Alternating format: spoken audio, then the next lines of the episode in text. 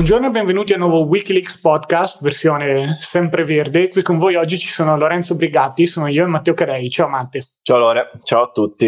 Siamo un po' arrivati all'ultimo mese dell'anno, dicembre, e una delle cose che si fa più spesso a dicembre è fare un po' di bilanci piuttosto che di buoni propositi per l'anno nuovo. Per quello che riguarda il mondo degli investimenti abbiamo deciso quindi di dedicare questo podcast proprio a questi due aspetti, fare un po' una sorta di bilancio dell'anno appena finito e che tipo di buoni propositi avere a livello finanziario per il prossimo anno e qualche passo pratico per come metterli in pratica. Vi avviso già che non sarà un podcast su quello che è successo nel 2022, ne faremo un altro da questo punto di vista, anche un po' cosa potrebbero essere i trend del 2023. Abbiamo un po' di roba interessante in scaletta. Per oggi, proprio fedeli alla tradizione di X-Invest, vogliamo stare concentrati su quello che è importante per un investitore individuale, quindi non tanto la guerra in Ucraina, cosa è successo al prezzo del petrolio, piuttosto che l'inflazione. Cioè, l'inflazione in realtà già è più personale, però l'inflazione più generale, chiamiamola così, e invece ci vogliamo concentrare su quegli aspetti pratici che hanno fatto tutta la differenza quando si parla di investimenti e di risparmio per un investitore quest'anno. Sì, più che altro ci vogliamo differenziare da le case, dalle, anzi dalle banche, dalle case degli emittenti di, di, fondi, eccetera, eccetera, che fanno l'outlook del, dell'anno dopo, ok? Ma quello è, è, carino perché graficamente niente da dire, ineccepibile, solo che so, sono soltanto previsioni di quello che succederà l'anno dopo, il, il trend futuro, eccetera, eccetera. Ma a un investitore quale sei tu che ci ascolti, alla fine di quell'outlook, che cosa te ne fai? Cioè, è sempre come, come dice Luca, è pornografia finanziaria. Quindi sono cose interessanti sicuramente, che un po' il tuo cervello dice wow, leggiamola, ascoltiamola, però essenzialmente sulla tua finanza personale incide ben poco. Invece, l'obiettivo di questo podcast, di questo episodio, è proprio quello di colpire quelli, gli aspetti più interessanti della tua finanza personale, appunto, come, come detto da Lore all'inizio. Questo è l'incipit Assolutamente sì, e direi quindi a questo punto di passare al primo argomento fondamentale.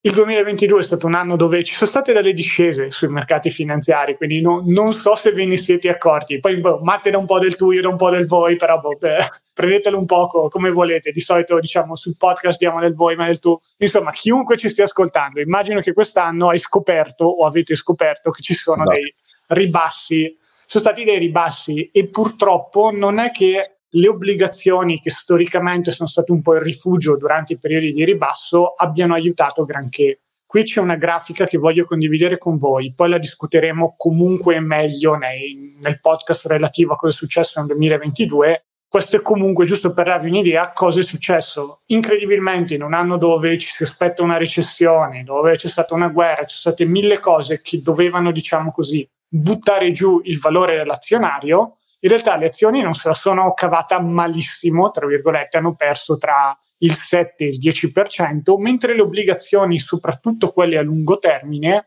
sono arrivate a perdere anche il 25-27% a seconda che eh, stessimo considerando Stati Uniti piuttosto che obbligazioni statunitensi, titoli di Stato o europee. Di nuovo, questo è dovuto a un meccanismo delle obbligazioni che è chiamato duration, tanto più le obbligazioni sono lunghe nel tempo, tanto più soffrono un aumento di tassi di interesse perché i soldi in pratica rimangono di fatto bloccati ad un tasso di interesse peggiore rispetto a quello che c'è a disposizione oggi, oppure si deve vendere con una perdita. Poi abbiamo già spiegato in altri podcast il meccanismo delle obbligazioni, non è neanche l'argomento di oggi. Quello che ci interessa è che c'è stata una perdita sia su queste obbligazioni che anche sull'azionario, il tutto condito da un'inflazione in aumento. Quindi un po' uno degli anni quasi da dimenticare, potremmo dire, per gli investitori se stiamo super concentrati solo sull'anno.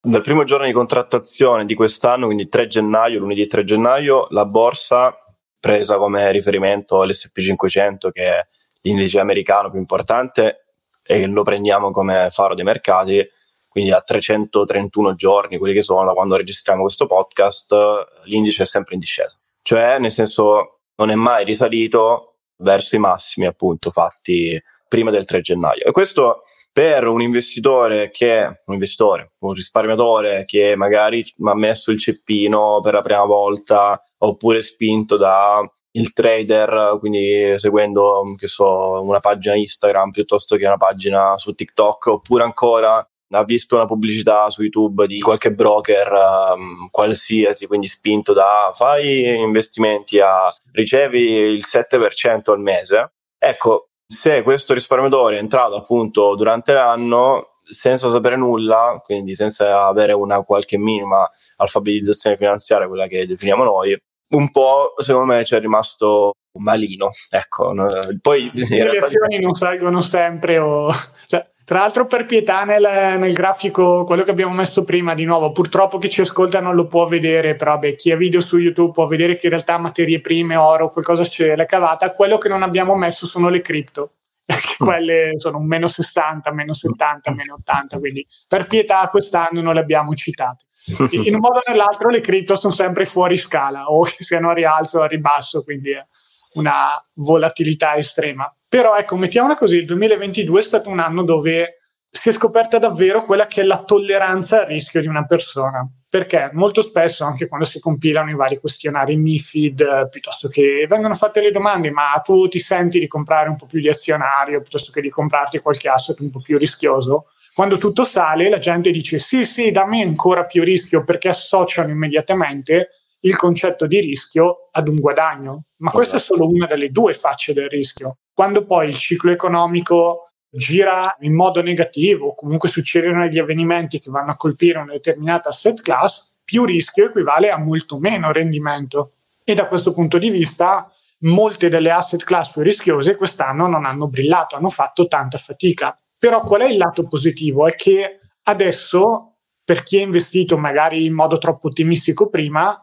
si può avere un'idea più chiara di quella che è la vera tolleranza al rischio. È un po' una di quelle cose come mi pare che fosse stata una, data una descrizione simile del sesso. Non si riesce a spiegare a parole, è un qualcosa che bisogna provare sulla propria pelle perché anche poi per ognuno è diverso. Con la tolleranza al rischio è esattamente la stessa cosa. Beh, più che altro ogni, in ogni mm, elemento dove c'è una, un'emozione umana, un sentimento, bisogna provarlo sulla propria pelle. Quindi hai detto una cosa giustissima, quindi la propria avversione o meno a rischio. Quest'anno secondo me è stato un bell'anno come esperienza personale, anche perché molte persone, molti risparmiatori, soprattutto magari più giovani, quindi parlo di 35-30 anni, si sono affacciati nel mondo degli investimenti in quest'anno, soprattutto dal Covid in poi dal Covid in poi, quindi sappiamo che da marzo 2020 le borse hanno fatto una fiammata a rialzo incredibile, azioni, qualsiasi asset, quasi tutti. Invece da quest'anno un po' sono, c'è stato questo calo, che poi è bene specificare che non è niente di, di che, cioè nel senso abbiamo visto la grafica, mettiamola un attimo la grafica di nuovo. Eccola qui Esatto, cioè siamo sempre in riferimento all'andamento dell'indice americano SP500 durante il 2022 e siamo a un meno 15%, ma eh, un azionario globale ha fatto il meno 7, il meno 8%, quindi è un calo medio, nel senso che non è un crollo, quindi non è superiore al 20%, è nella norma. Tuttavia, Forse ci è arrivato a un meno 20% per gli investitori americani in dollari perché c'è stato anche un po' di tasso di cambio favorevole per gli investitori europei. No, tuttavia, anche in quel caso non è comunque un qualcosa di completamente anormale, anzi questo tipo di mercati ribassisti storicamente mi pare che statisticamente avvengano una volta ogni 5-7 anni, non ricordo il numero esatto, però un modo per dire per chi ha un, un orizzonte di lungo periodo rimarrà investito per i prossimi 20 anni i meno 20 arriveranno almeno 3 o 4 volte nel corso della sua carriera di investitore. Più si allarga il tempo, più aumenteranno i meno 20. Scusa, Marco. Il problema qui sta a tenere i, se- i nervi saldi in questo mercato che continua ad andare a ribasso. Cioè, guardando il grafico a sinistra, quindi per chi ci stesse solo ascoltando, immaginate un grafico che scende sempre. Cioè, voi non potete sapere che da oggi per i prossimi dieci anni andrà solo a rialzo. Cioè, chi, chi, ce lo dice che non continua per altri 100 giorni o 300 giorni a ribasso. Cioè, ci sono statistiche, quindi come, come serie storiche, che un mercato ribassista dura anche 500 giorni. La domanda quindi è, siete in grado, quindi come bilancio dell'anno, quindi come prima domanda, eh, quindi siete in grado di tenere i vostri nervi saldi per un altro quantitativo di tempo che potrebbe finire domani o potrebbe finire tra altri 100-200 giorni. Questo, que- a rispondere a questa domanda vi fa capire se il vostro portafoglio, comunque i vostri investimenti sono allocati, perdonatemi il gergo, quindi disposti in maniera adeguata secondo le vostre, eh, i vostri sentimenti, oppure invece c'è da ribilanciare, quindi o andando, cioè, siete tranquilli, perché c'è anche questo, questo caso, siete tranquilli e quindi potete permettervi di esporvi un po' più a rischio, oppure invece se la notte dormite, dormite male, non dormite proprio, beh allora c'è un grosso problema e allora cercate di tagliare l'erba, diciamo, marcia, ecco, mettiamola così, e spingere il portafoglio, quindi dirigere il portafoglio verso asset un po' più sicuri.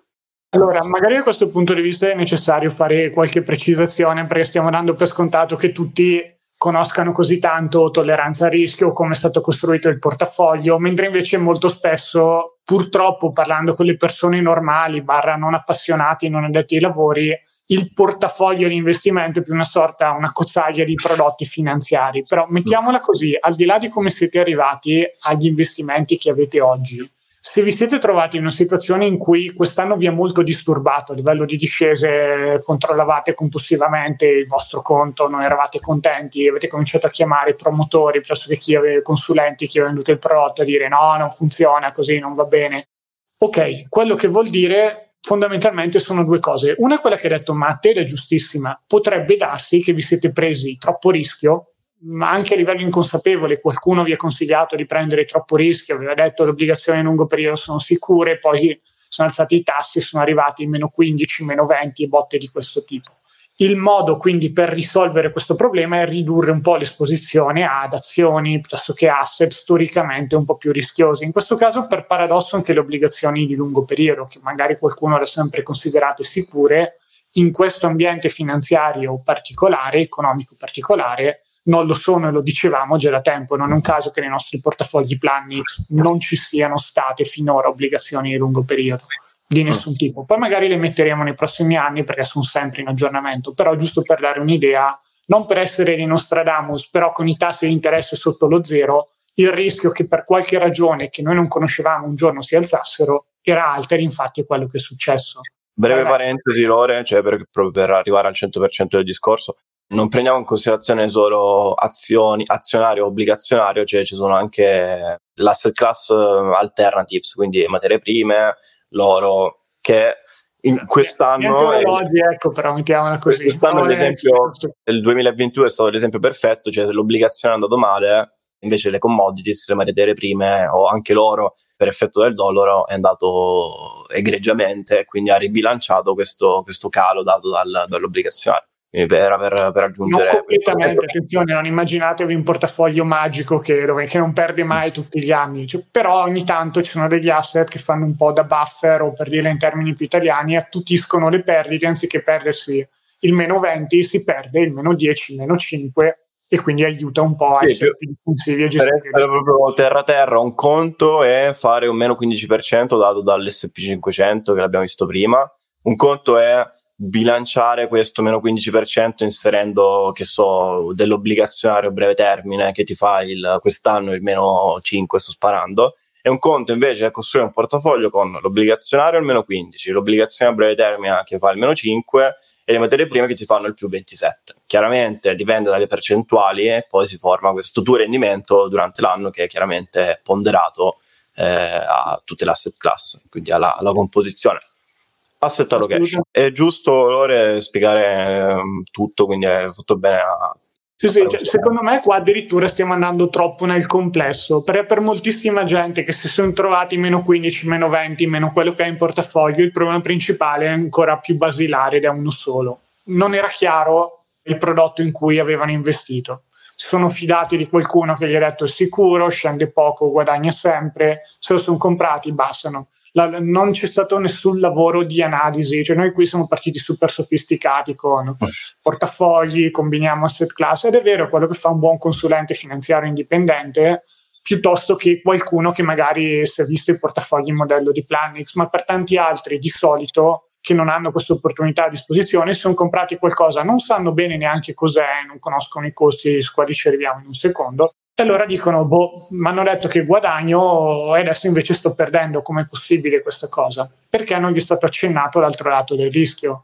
Avevo visto ad esempio in una, dei post in un gruppo di un noto robot advisor che, boh, vabbè, posso citarlo, penso, è Moneyfar, però nulla di personale contro Moneyfarm, è semplicemente il più grande in Italia, ma c'era un gruppo di persone, ovviamente non la maggioranza dei clienti, sono sempre quelle minoranze un po' più vocali magari, che dicevano eh, io non mi aspettavo questo tipo di situazione perché con un certo tipo di portafoglio il sottinteso era che non dovevo perdere mai e di nuovo poi non ho verificato la comunicazione di Money Farm, quindi può benissimo essere che questi clienti non abbiano capito a fondo tutti i rischi a cui andavano incontro e Money Farm si esente da tutte le colpe. Il problema è che però sono stati i clienti stessi a non fare il lavoro di comprensione di quello che avevano comprato e quindi quando si sono trovati un risultato negativo si sono subito allarmati. Che sia Money Farm o qualsiasi altra istituzione, chiunque va a comprare dei prodotti finanziari senza avere un minimo di idea di quello che sta comprando, cosa c'è dentro, se è rischioso, co- dove si può collocare in una scala di rischio, rischia di fare casino il primo anno come il 2022 in cui va tutto in negativo. Ok, quindi diciamo così, come vi siete sentiti con i ribassi di quest'anno, un po' il primo check che potete fare a livello personale per vedere se c'è da cambiare qualcosa l'anno prossimo. Tutto ok? Fantastico, avanti con la vostra strategia, probabilmente non ci sono grossi problemi. Qualcosa scricchiola, guardate le due alternative che vi abbiamo dato, quindi sapete bene cosa avete in portafoglio, se non lo sapete abbiamo fatto un podcast dove abbiamo dato un po' delle informazioni per poter avere qualche idea. Sì, più che altro prima di passare all'altro punto, ora, eh, seguendo sempre la scaletta, l'ultima domanda che bisogna porsi è se, se non avete chiaro cosa avete in portafoglio. Cioè, sì, ok, eh, mi sento male, ok, bene, non parliamo di portafogli, di asset allocation, eccetera, eccetera, ma la domanda cioè proprio alla base sempl- semplice è sapete cosa avete all'interno del vostro portafoglio, cioè avete certo. investito in, in, quali fondi, in quali polizze, in quali cripto, in quali azioni. Uh, Warren Buffett dice sempre una cosa più, anche questa, una cosa molto semplice, cioè non investo mai in cose che non capisco. Ok, deve essere proprio la base. Invece, noi in consulenza o comunque in generale, vediamo sempre che ci arriva un... Consulenza per Aegis, magari per i pignoli, non facciamo consulenze dell'X Invest, momento disclaimer legale. Esatto, ci arrivano sempre portafogli, comunque una composizione ecco, del, degli investimenti di persone che non sanno assolutamente cosa hanno comprato, cosa gli è stato venduto negli anni da promotori, da, da, dalle assicurazioni, eccetera, eccetera. Cioè, fermarsi un attimo a dire, va bene, mi intriga il fatto di che questo prodotto ha questa esposizione, bla bla bla bla bla bla bla bla bla. Ma forse mi devo chiedere, ma che cosa sto comprando? Cioè, sto comprando boh, una mela pensando che fosse una pera, per dire, o il contrario? E, ed è un problema perché tendenzialmente quello che vai a comprare, se è un fondo, ad esempio, gestione attiva, ti costa pure eh, un 2, un 3% all'anno e magari ci sono boh, eccezioni in cui questi prodotti hanno costi di uscita, quindi nel caso dovete vendere questi prodotti perché vi siete, avete capito che, che sono una merda, hanno anche costi per, per uscire da questo prodotto. E diventa mh, difficile poi andare a vendere una volta che ti sei reso conto cosa c'è all'interno. Quindi per fare proprio il bilancio di quest'anno è ok, ho capito cosa c'è all'interno dei miei investimenti, cosa ho comprato, cosa non ho comprato, perché sono andato a comprare questo? Secondo me è una domanda importante, necessaria alla base poi per, per proseguire e migliorare. Appunto. Sono domande difficili, nel senso per chi non ha detto i lavori, molto spesso mettersi lì ad analizzare un prodotto non sa neppure da che parte cominciare. È una delle ragioni per cui abbiamo fornito sia del materiale gratuito che in Planix in Planix ovviamente in modo molto più dettagliato e passo passo un processo per avere un grosso modo un'idea di quello che si è comprato. Questo ci porta un po' al secondo punto che abbiamo messo in scaletta a livello di buoni propositi barra bilanci di, di fine anno. Come sono andati i vostri investimenti? Molto probabilmente la risposta è quest'anno ho perso perché è il 2022. Penso che pochissimi siano stati quelli immuni da perdite per chiunque ha investito sui mercati finanziari. Però come abbiamo anticipato un po' con questi discorsi che abbiamo fatto finora, c'è perdita e perdita. Un conto è perdere il meno 99% perché è comprati una shitcoin, una criptovaluta che è fallita. Un conto è dire, vabbè, perdo il 20% perché ho investito solo su Standard Poor's perdo l'8% perché ho investito su un indice più globale.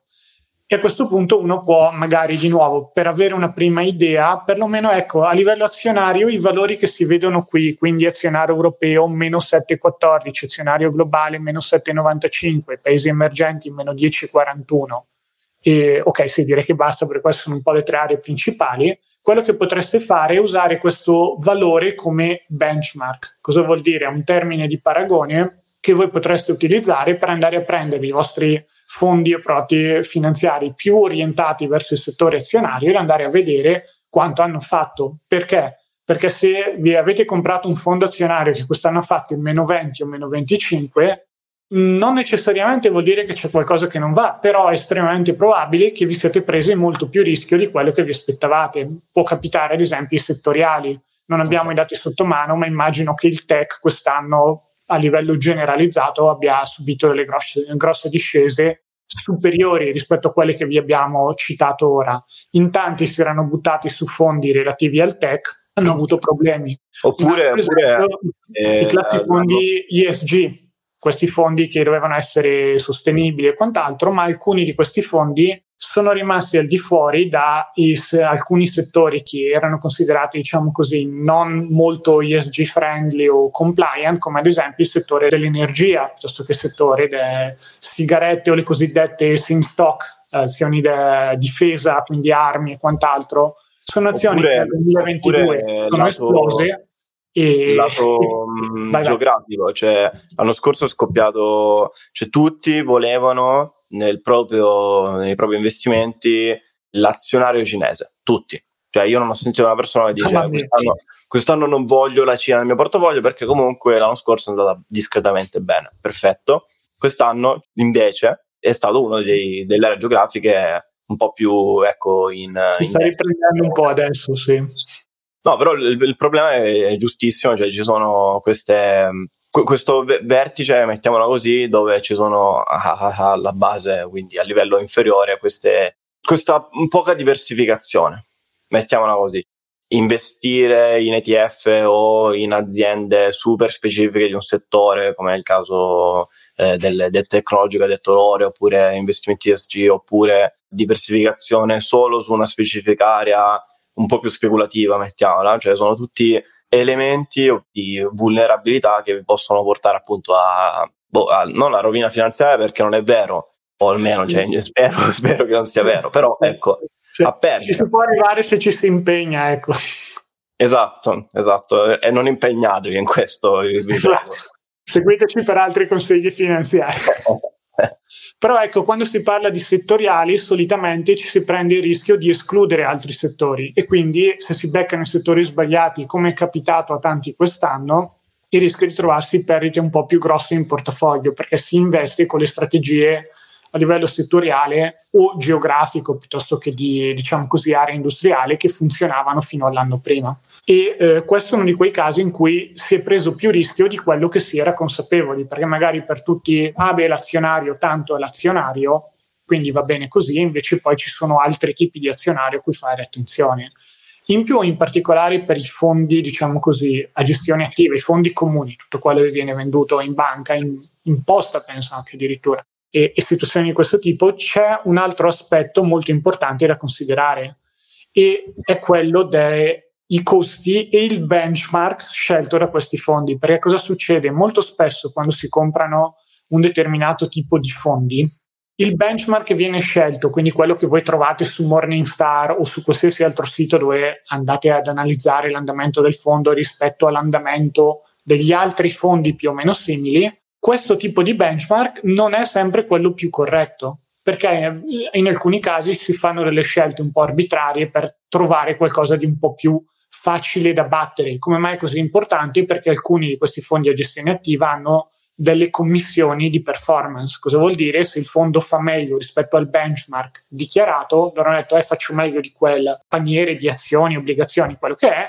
mi porto a casa un ulteriore 10, 15-20% sul guadagno extra che riesco a generare. Uno può dire, beh, sono contento, tanto è comunque un guadagno superiore rispetto a quello che avrei avuto magari ad investire nell'ETF equivalente, ma qual è il problema? Che molto spesso, se vogliamo parlare proprio a livello di costo-opportunità, non è che il benchmark indicato da questi fondi sia quello corretto, perché magari ad esempio, prendiamo l'esempio dei settoriali prima, uno è andato a investire quest'anno sul Nasdaq, dice andare tanto io sul Nasdaq guadagno e poi va a prendersi effettivamente l'indice Nasdaq per replicarlo, Nasdaq 100 con le 100 più grandi società americane e cioè quest'anno boh, sono andato grosso modo in linea con l'indice, va bene, però non è il vero costo opportunità, perché il costo opportunità che voi avevate era quello di comprarvi un noioso ETF azionario che investiva in un indice globale come il FTSE World, l'MSCI World, qualsiasi tipo di indice e ha fatto i risultati che abbiamo visto prima. Quindi anziché portarvi sul groppone un meno 20, vi portavate un meno 8. Succede anche con i guadagni, ci mancherebbe quando il settore va meglio, fa molto meglio dell'indice ma sono tutte quelle cose che di solito le persone giustamente non conoscono perché fanno altro di lavoro e anche se sono intraprendenti a sufficienza da fare un, un'analisi su Morningstar, spesso non sanno che l'indice che stanno considerando come termine di paragone, benchmark per essere tecnici, non sempre quello più corretto, quello più valido per loro. Ai clienti di Planix infatti abbiamo aggiornato un concetto che si chiama eh, benchmark universali, non sono super corretti, però sono magari un paio di ETF, quindi cosa sono? Prodotti che effettivamente vi potete comprare e che investono uno in uh, obbligazionario mondiale e l'altro azionario mondiale. Non sono perfetti perché poi ci sono mille sfumature, però la domanda che dovete sempre farvi con qualsiasi prodotto finanziario è se mi fossi comprato la versione più semplice, ben diversificata e globale a disposizione, avrei guadagnato di più o di meno? Mi sarei preso di più rischio o meno rischio? Con questo tipo di valutazioni si capisce sia se chi ha seguito il vostro piano di investimento ha fatto un buon lavoro, sia se voi sapete cosa vi trovate in portafoglio, un po' connesso al discorso di, al discorso di prima. E a livello di costi, come diceva giustamente Matti, con questi, chiamiamoli così, benchmark universali, costa tutto molto di meno. Di solito è uno 0,20 contro un 2% di fondi attivi, che sembra poco, ma appena mettiamo qualche numero più pratico, i numeri diventano molto molto più pressanti in termini di euro. Avevamo discusso qualche esempio, Matti, giusto? Sì, no, volevo anche farvi capire magari per chi è la prima volta che ascolta che cos'è un benchmark. Io ho sempre questo esempio da fare. Cioè, pensate alla vostra birra preferita, ok? Magari una birra belga, una birra artigianale. E quello è il benchmark. E poi comparate questa vostra birra preferita, dove sapete ogni sapore, ogni sfaccettatura di questa birra, la comparate con una birra che vi offre un vostro amico, che, che so, una birra commerciale qualsiasi. Se questa birra la trovate migliore della vostra birra preferita, allora vuol dire che supera il benchmark. Se no, invece, caso contrario, è al di sotto ed è un problema, potrebbe essere un problema. Poi ci sono, dipende, ecco, come in finanza si dice sempre dipende.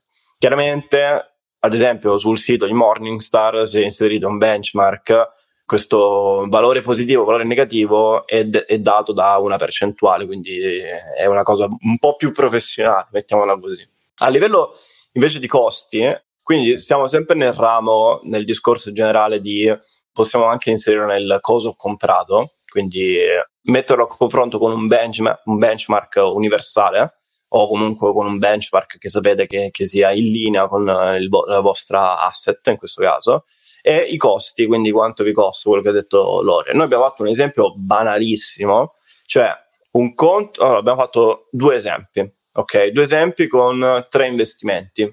Quindi il primo esempio è investire 10.000 euro, eh, 100.000 euro o un milione con costi al 2%.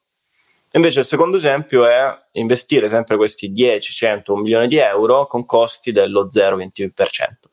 Sono costi eh. presi a caso, però sono abbastanza in linea con i costi medi di fondi esatto. piuttosto che ETF quando si parla di fondi ben diversificati, ecco, mettiamola così. Sì, più che altro gli ETF, allora, i, i fondi a gestione aperta hanno costi che vanno anche dall'1,5 al 3-4%. In media, diciamo, si può prendere un dato che è del 2%.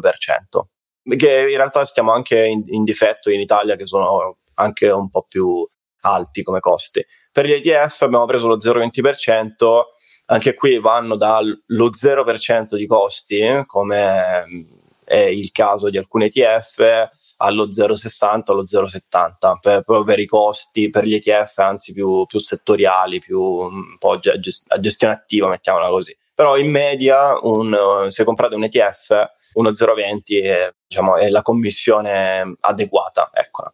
facciamo finta su 100.000 euro senza stare a ripetere tutti gli esempi su 100.000 euro un, con le spese correnti, quindi eh, le commissioni al 2%, voi andate a pagare annualmente 2.000 euro. Su 100.000 euro invece allo 0.2% le commissioni sono 200, di 200 euro all'anno, cioè beh, capite bene che un conto è se vi trovate al, all'interno del vostro portafoglio qualcosa che vi costa eh, il 2%, cioè 2.000 euro su 100.000. Invece un altro è se comprate lo stesso identico fondo, quindi, ma non a fondo a gestione attiva, ma a ETF, quindi che si compra l'intero indice, su 100.000 euro allo 0.2% pagherete 200 euro. E questo è una differenza su... di 1800 euro, una vacanza in pratica. Cioè, ma, ma, non dipende solo che, che tipo di vacanze lussuose uno vuole fare, però... Palmate no. questa cifra per 5 anni, per 7 anni, per 10 anni, per il lungo termine in generale. Cioè moltiplicate questa cifra per il vostro obiettivo temporale che vi siete prefissati. Cioè sono molti soldi che ti stai togliendo, vi state togliendo dalle vostre tasche perché non volete o perché non sapete o perché non avete questa conoscenza di quello che c'è all'interno del vostro portafoglio. È, è un, un'operazione banalissima che in realtà, l'abbiamo anticipato senza parlare di Planix, se scrivete a staff.lixiinvest.com c'è la possibilità che vi condividiamo gratis la demo di MyPlanix. All'interno di questa demo trovate una matrice semplicissima in cui si vanno ad analizzare i prodotti che avete all'interno del vostro portafoglio in autonomia. Semplicemente andate a capire l'asset allocation del vostro prodotto, ad esempio avete comprato un fondo che avete capito che state perdendo investendo, continuando a investire in questo fondo, innanzitutto capite cosa c'è all'interno, quindi c'è più azionario, c'è più obbligazionario, punto primo. E punto secondo, andate a vedere quali sono le spese. In questo caso vi fate un po' una, un focus, un'analisi, voi in autonomia, su questo fondo e capite se è buono tenerlo oppure no. Quindi secondo me è una cosa che abbiamo visto prima, Andrea, eh, Matteo ha parlato di un milione. Su un milione con il 2% stiamo parlando di 20.000 euro di spese contro i 2.000 sì. investendo in ETF a fronte poi di un rendimento che si ottiene molto spesso minore, perlomeno nel lungo periodo, numeri alla mano. I, I, dati sono quelli. Forse quest'anno pare che i fondi attivi abbiano fatto un pochino meglio rispetto al solito, ma di nuovo, appena si allunga l'orizzonte temporale, si va su 5-10 anni, che spesso sono gli orizzonti che contano per gli investitori, si vedono sempre dei disastri. E sono 20.000 euro che di nuovo uno un milione di euro magari pensa beh 20.000 euro non sono neanche così tanti soldi. Però di nuovo è sempre costo opportunità. Non, non, è che quei soldi devono essere per forza investiti ma potrebbero essere spesi in un modo migliore donati, regalati non, non ho idea. Ci si possono fare mille cose con quei soldi perché andarli a mettere in qualcosa di chiaramente inefficiente con quindi un'analisi dei costi si può arrivare a questo tipo di conclusione e anche a capire perché se quest'anno avete perso tanto, ecco, quella può essere una ragione. I costi pagati sono... sono... molto più alti rispetto a quelli che dovreste. In 5 anni sono 100.000 euro che state eh, donando a qualche ente non di beneficenza, cioè alla vostra banca, al vostro intermediario o qualsiasi cosa, cioè li state proprio regalando perché no, non possiamo fare di tutto l'erba un fascio perché non è così, ma tendenzialmente sono inefficienti. Cioè, i fondi che avete in portafoglio, non, non, appunto, non sono, c'è caso e caso chiaramente, però sono inefficienti, costi altissimi, sono scatole nere, quindi non si capisce, so, investo in altri fondi, in questi fondi c'è boh, obbligazionario strano o settoriale strano. Insomma, c'è di meglio, ragazzi, c'è di meglio, soprattutto nell'epoca dell'informazione c'è di meglio e volevo dire un'altra cosa, ho notato, sto notando questa cosa che cioè, non mi piace perché appunto come da consulente finanziario, da, da persona che ha questa missione come, come tutti, l'X Invest, di portare la, l'alfabetizzazione finanziaria, c'è proprio questa avversione a dire prendo in mano la mia situazione finanziaria. C'è proprio questa avversione. Cioè, parlando proprio con la gente, dice: Eh, ok, ma eh, tutti hanno un costo. Se io compro quello è perché è giusto così. Non lo so. Non Mettiamola così, molto spesso qualcuno dice: Io preferisco delegare perché non ho tempo di stare dietro a queste cose. Però bisogna anche fare un ragionamento in termini un po' di, chiamiamolo così, costi effettivamente che si vanno a sostenere. Nel caso di un milionario magari davvero riesce a fare 100.000, 200.000 euro all'anno. Però attenzione, davvero delegare completamente tutta la parte finanziaria vale 18.000 euro. Quante ore del suo tempo avrebbe davvero bisogno di lavorarci sopra per crearsi un qualcosa di migliore esatto. o comunque andando magari nel chi ha più di un milione si sente meno sicuro può andare a chiedere consulenza finanziaria indipendente dove le parcelle sono molto più basse comunque di questi costi anche considerando il costo della consulenza, anche considerando costi degli ETF. Quindi esistono soluzioni anche in, intermedie migliori per chi è un po' più propenso alla delega, ma chiunque, diciamo così, a capo di un'azienda o ha provato in vita sua a gestire qualsiasi progetto o anche solo una famiglia, nel senso qualsiasi cosa da gestire, se non si conoscono almeno le basi, il rischio è di fare un casino enorme. Quindi è per questo che noi battiamo così tanto sull'alfabetizzazione. Eh sì. Ok, in ottica alfabetizzazione, buone pratiche, noi siamo partiti molto orientati sui prodotti con i primi due punti perché? Perché è quello che la gente fa, se li compra e quindi se ve li siete trovati in portafoglio e non sapete perché, ecco, capire cosa sono, capire se hanno fatto meglio o peggio rispetto a quello che avrebbero dovuto, sono i primi due passaggi fondamentali da fare partendo dal presupposto che non avete fatto alcun lavoro prima di strategia, ma in teoria la strategia dovrebbe essere la prima cosa ed è quello che diciamo sempre.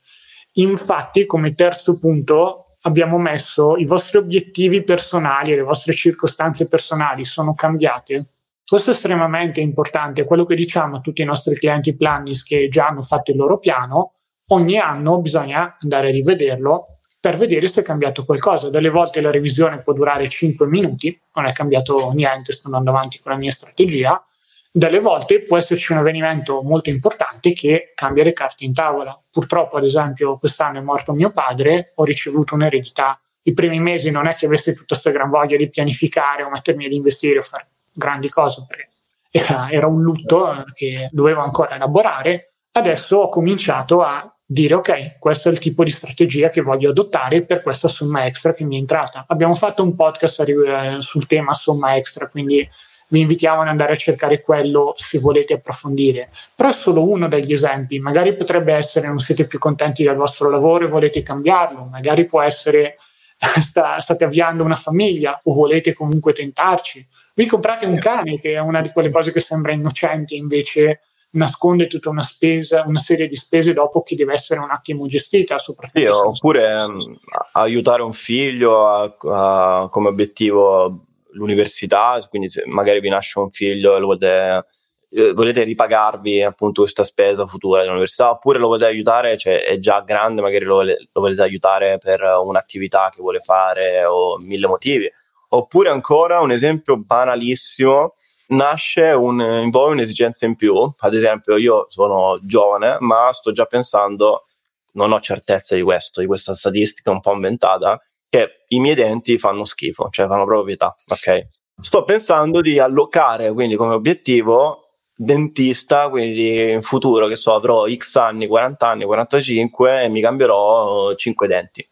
Il dentista in Italia mm, costano un po', quindi ci sta, obiettivo, è un esempio banalissimo, fa anche ridere, però cioè, alla fine noi dobbiamo parlare di obiettivi di investimento. Quindi spendere, che so, un, un conto è cacciare di tasca propria, facciamo finta, 15.000 euro di dentista, un conto invece è allocare oggi, quindi obiettivo 10 anni, un, uh, la spesa per il dentista. È una cosa strana, però ci sto ragionando adesso. Il bello è che tra 10 anni quando mi accorgo che invece non mi, è, non mi, è, caduto un dente, quindi sono stato fortunato, questo obiettivo va ricollocato in un'altra maniera, quindi obiettivo generico è tra 10 anni o tra 8 anni o tra 6 anni, quindi faccio il buon proposito dell'anno dopo e capisco che non mi serve più quell'obiettivo e lo vado a diciamo, cambiarlo in qualcos'altro. Eh... Una precisazione importante qui per chi sta ascoltando questi concetti per la prima volta o non gli è ancora ben chiaro cosa c'entri tutto questo che sembra quasi più crescita personale che finanza personale con gli investimenti. È estremamente importante perché in base a tutti questi obiettivi si decide quanto investire oggi, per quanto tempo, per quale ragione, ognuno di questi pezzettini è fondamentale. Quanto investire oggi è fondamentale perché se ci sono delle spese più o meno impreviste, magari uno vuole cambiarsi la macchina, situazioni di questo tipo, è inutile che metta questi soldi sui mercati finanziari se poi deve toglierli fra 3-6 mesi. È davvero andare a giocare al casino fare così, non va bene, non si fa. Quindi si sa già che c'è una parte di soldi che non deve essere investita su altri obiettivi un po' più lontani, come potrebbe essere il, il dentista che fa la, la, bocca più bella del mondo per Mate, anche se già comunque Mate sei ufficialmente io, io il futuro, belloccio di Lix Invest, quindi è un ulteriore miglioramento su qualcosa che è già perfetto, potremmo dire. Ma a parte quello, se uno vuole comprarsi una casa, se uno ha un progetto di avviare una famiglia e quindi sta cominciando a risparmiare un po', che ne so, per le spese dell'asilo nido, che ho letto essere delle robe incredibili, da questo punto di vista ha senso dire, ah, quindi questi soldi però mi serviranno tra boh, probabilmente 4-5 anni, allora non posso andare super pesantemente su asset molto rischiosi quando dati alla mano anche le azioni il 25% delle volte su 5 anni possono perdere, quindi occhio, magari quello che ci metto, ci metto magari un pochino di meno, lo mixo un po' di più, chiedo aiuto a qualcuno. E un conto è se invece sto investendo per qualcosa tipo la pensione, che magari per qualcuno è 20 o 30 anni avanti nel futuro, e lì periodi come il 2022 sono periodi in cui bisogna letteralmente baciarsi i gomiti e dire yay si acquista a sconto perché ero, ero stufo di comprare eh, sempre i massimi storici finalmente ho la possibilità di accumulare a prezzi un po' più bassi quindi vedete com'è importante avere degli obiettivi, in particolare orizzonti temporali, danno un po' delle idee su quanto tempo bisogna rimanere investiti e su come investire.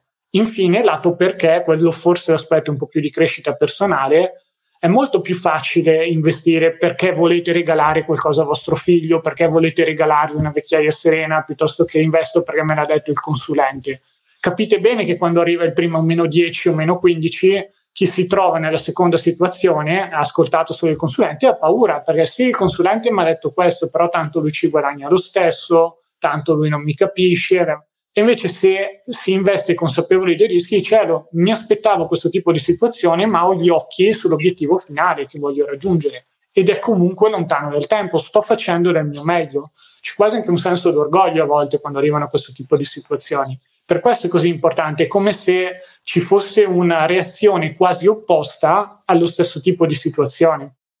Ok, sto guardando la scaletta, direi che abbiamo dato un po' di consigli generali, potremmo dire adesso qualcosa di super pratico.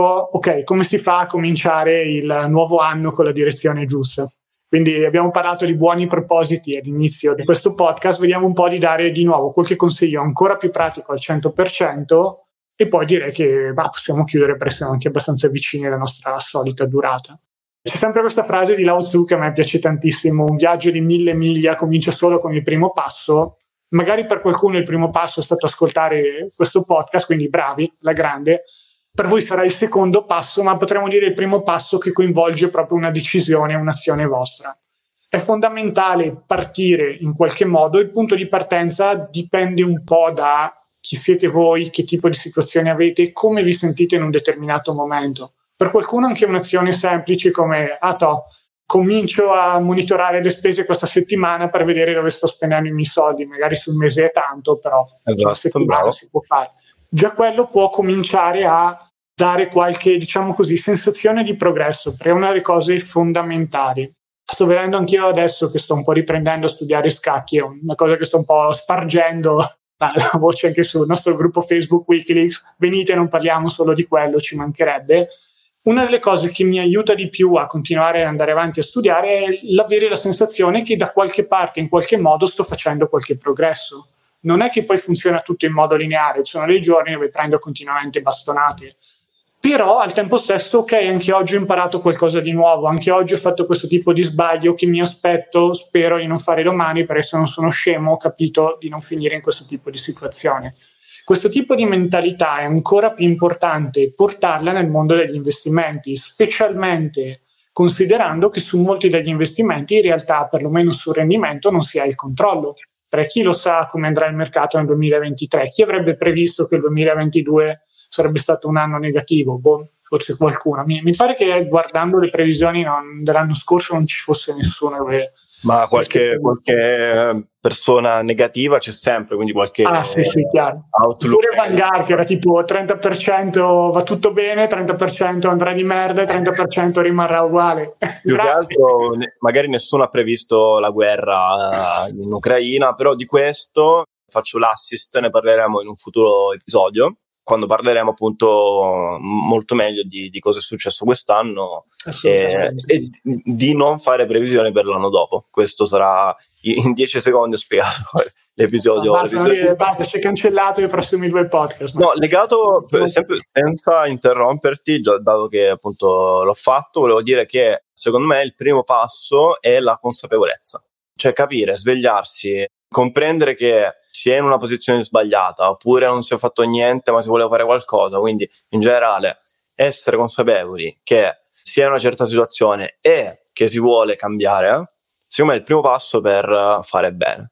Poi da lì. Vedo anche quegli essentials dietro di te, quindi per chi è proprio un po' a zero potrebbe essere un inizio la nostra collana di, di libri che va un po' a coprire tutti i temi fondamentali dell'alfabetizzazione finanziaria. Dieci libri. Dieci volumetti che aiutano un attimo a farsi un'idea, ecco. Spot anche in questo podcast, attenzione. No, sì, però sì, è bello. Sì. Siamo sponsorizzati da noi stessi, parte l'angolo. Però dai, eh. perlomeno possiamo dire di essere indipendenti dai centri di potere, non, non ci ha ancora pagato nessuno per parlare bene o male di loro. Quindi... Esatto, e non penso che ci pagherà mai qualcuno, quindi... Eh, chi lo sa, chi lo sa, dai, magari qualcuno caccerà 10 euro un giorno per No, in realtà no, ci stanno già arrivando alcune proposte. Anzi, al posto del tamburello, perché io ho messo un tamburello, perché se lo stai chiedendo, perché sono salentino, quindi salentino, pizzica, pizzica, notte da taranta, tamburello, quindi come elemento caratteristico della mia persona ma magari al posto di questo tamburello metterò un bel, una bella Red Bull perché la Red Bull magari ed è subito product placement. No io accetterò solo soldi dalla federazione scacchistica italiana. Se c'è qualcuno all'ascolto parliamone sempre disposto a popolarizzare. Scacchi sul resto no soprattutto roba finanziaria no grazie no. Perlomeno no non al momento ecco. Comunque, Quindi, ritornando a noi, eh, per finire il, il discorso, ecco, eh, consapevolezza è il primo passo, e dal secondo impasto in do- e dopo prenderete schiaffi, pugni in faccia, qualsiasi cosa, eh? però come ha detto Lore, occhio sull'obiettivo. Demotivazionale.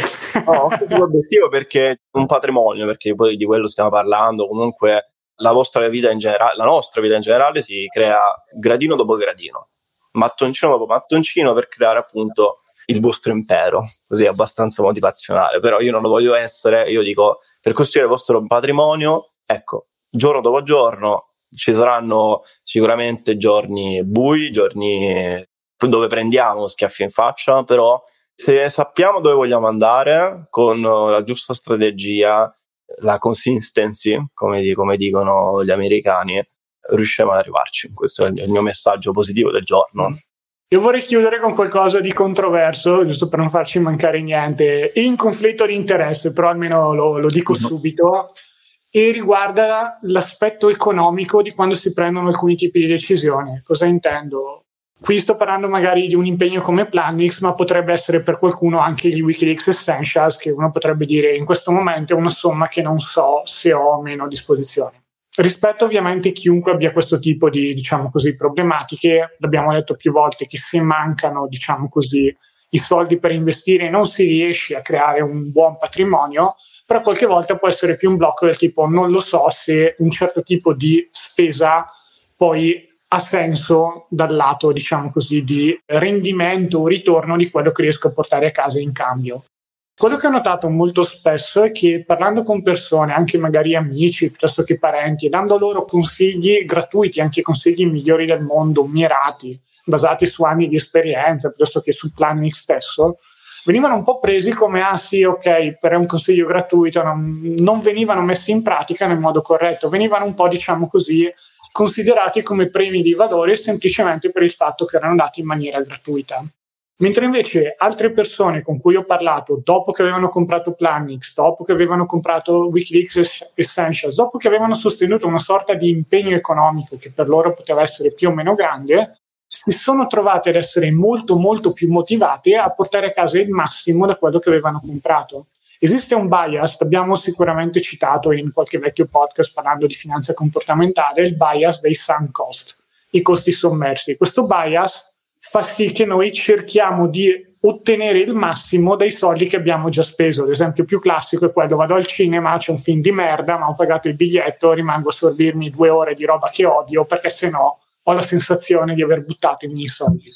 In questo tipo di situazione il, diciamo così, sunk cost bias non va bene, non vi porta nulla, vi fa passare due ore di merda, ve ricorderete per tutta la vita, lo odiate. Ma come tutti i bias può avere anche un lato positivo. In questo caso, se ci si assume un impegno economico, poi va bene, non volete comprarvi Planix Essentials, va bene, però se vi assumete un impegno economico di qualsiasi tipo con l'idea, ok, impegno questo capitale che per avere accesso a nozioni, qualcosa e poi migliorare la mia situazione finanziaria, quello che ho notato è che poi si ha la sensazione di non voler perdere i soldi che si sono già spesi, anche se tecnicamente sono già persi, e c'è molto più impegno e molto più concentrazione e focus nel portare a casa i risultati che il corso piuttosto che il libro, quello che è, si propone di ottenere. È proprio una questione di quasi orgoglio personale. Non si vuole essere gli scemi che si è comprati un qualcosa che poi non serve assolutamente a nulla. Quindi per qualcuno, non perché in una posizione finanziaria precaria, ci mancherebbe, per quello mi raccomando, lavorate ai podcast su come aumentare il capitale umano e ci risentiamo tra qualche anno. Ma per chi magari ha qualche soldo da parte ed è un po' lì lì che dice eh, però sono spese importanti, c'è anche questa molla che si può considerare in ottica di buoni propositi. Non è detto che funzioni per tutti, per me personalmente funziona tanto, forse perché sono anche una persona attenta ai soldi, quindi quando li metto poi voglio vedere qualche forma di ritorno all'investimento, se non in termini numeri, almeno emotivo o in termini di consapevolezza, come diceva Matti. Consideratelo come un potenziale nudge, una spinta gentile se volete prendere in mano la vostra situazione finanziaria, ma in qualche modo c'è una qualche forma di pigrizia piuttosto che di procrastinazione che vi tiene un po' fermi. Esatto, quindi messaggio comprate Planix. Oh, sì, diciamo. Vabbè, pensateci se, se fate proprio fatica ad operare in autonomia o in questo tipo di situazioni. Io dico anche Essential, ok, e tutto.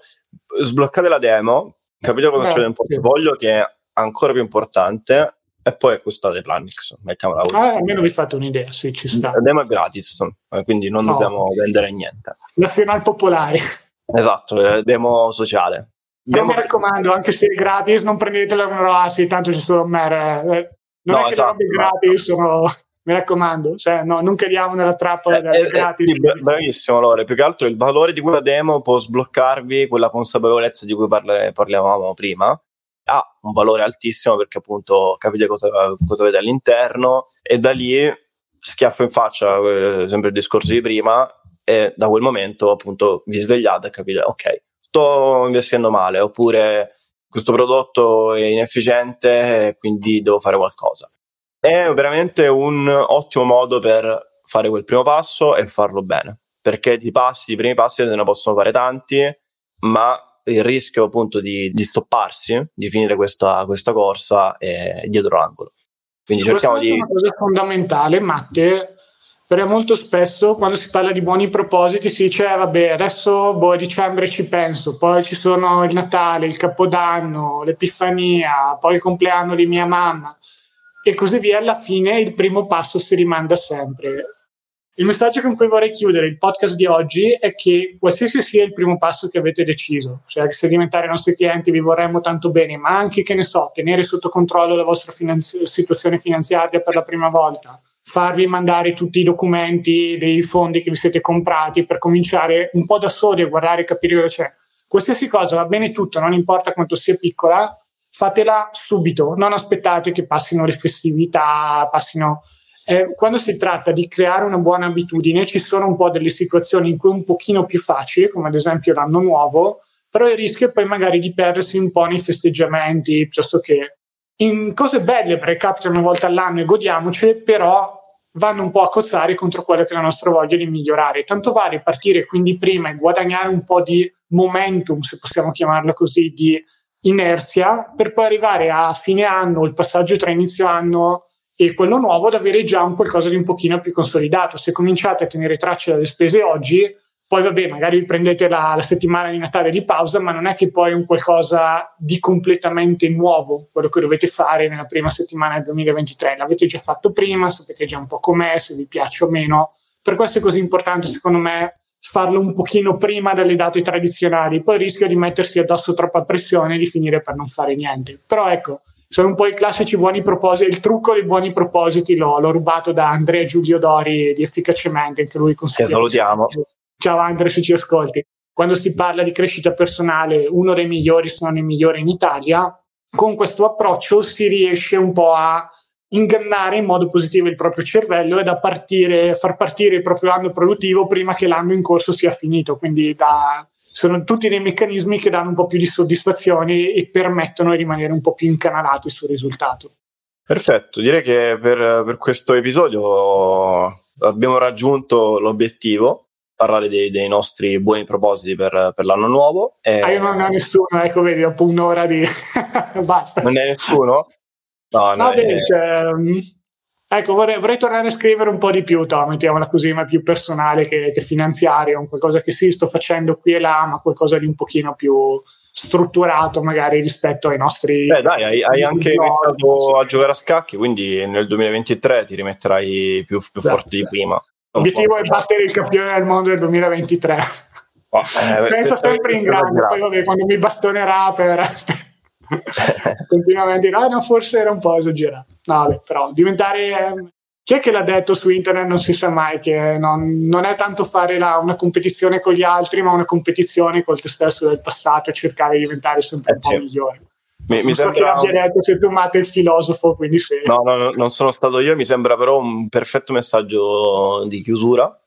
Quindi ci vediamo nel prossimo episodio, che non sarà il prossimo, sarà uno dei prossimi, dove parleremo appunto di quello che è successo. Facciamo il punto sulla situazione del 2023 e spoiler, ve l'ho già detto, uh, parleremo sul perché e sul, sulla necessità di non fare previsioni e di non cadere a perdere tempo, perché quello è, a leggere gli outlook delle banche, del, degli emittenti, eccetera, eccetera. Perché... Lasciateli a noi quelli che tanto poi uh, tutti gli anni dobbiamo dire le stesse cose che no, non si avverano, che sono troppo, non si sbilanciano, sono sbagliati, quindi lasciatelo fare a noi dati ai lavori. Qu- quanto ci ameranno le banche per ogni podcast che facciamo? Molto. Moltissimo. Io aspetto un'offerta di lavoro a questo punto, JP Morgan.